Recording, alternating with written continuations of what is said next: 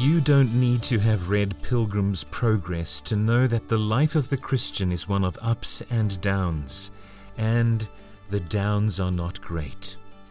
Our hearts grow cold, our prayer life wanes, we lose our taste for God's Word, and we feel it, and we long for delivery, and we wait. Has God cast us off altogether? Like the psalmist, we cry out, O Lord, consider my groaning, give attention to the sound of my cry.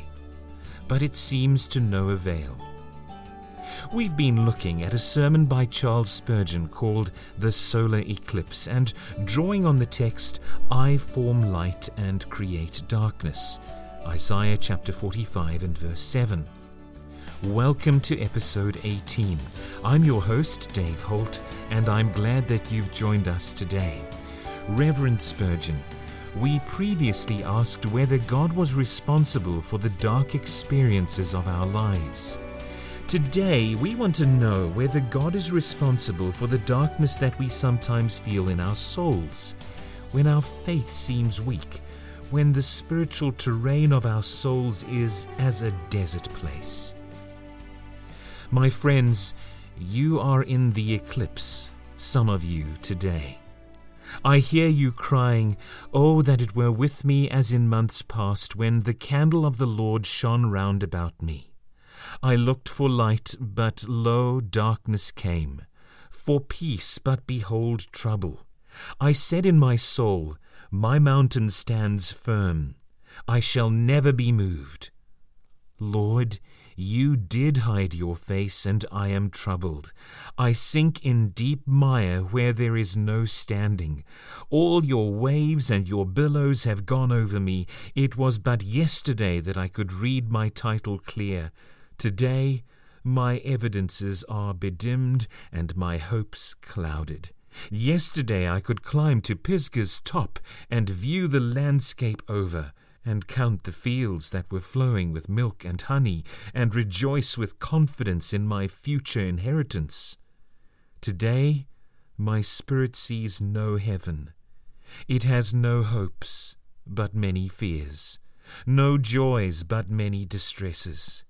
And you are apt to say, dear friends, Is this part of God's plan with me? Can this be the way in which God would bring me to heaven? Yes, it is even so. The eclipse of your faith, the darkness of your minds, the fainting of your hopes, all these things are but the parts of God's plan for making you ripe for the great inheritance into which you shall soon enter. These trials are but waves that wash you onto the rocks. They are but winds that waft your ship the more swiftly towards the desired haven. As David says in the psalm, so might I say to you, so he brings them to their desired haven.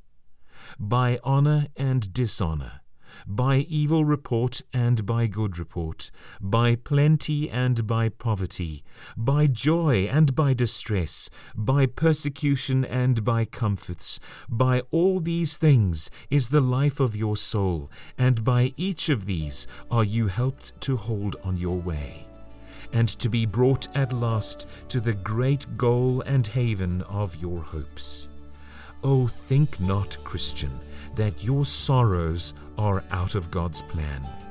They are necessary parts of it, and inasmuch as He will bring many heirs of God unto glory, it is necessary that through much tribulation He should bring them there.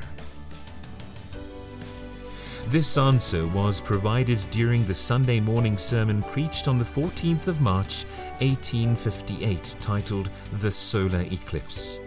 Thank you for joining us today. Join us again for the next episode of Ask Spurgeon, where we will ask whether God has any purpose or any particular design in the darkness or eclipses that we sometimes experience in our lives.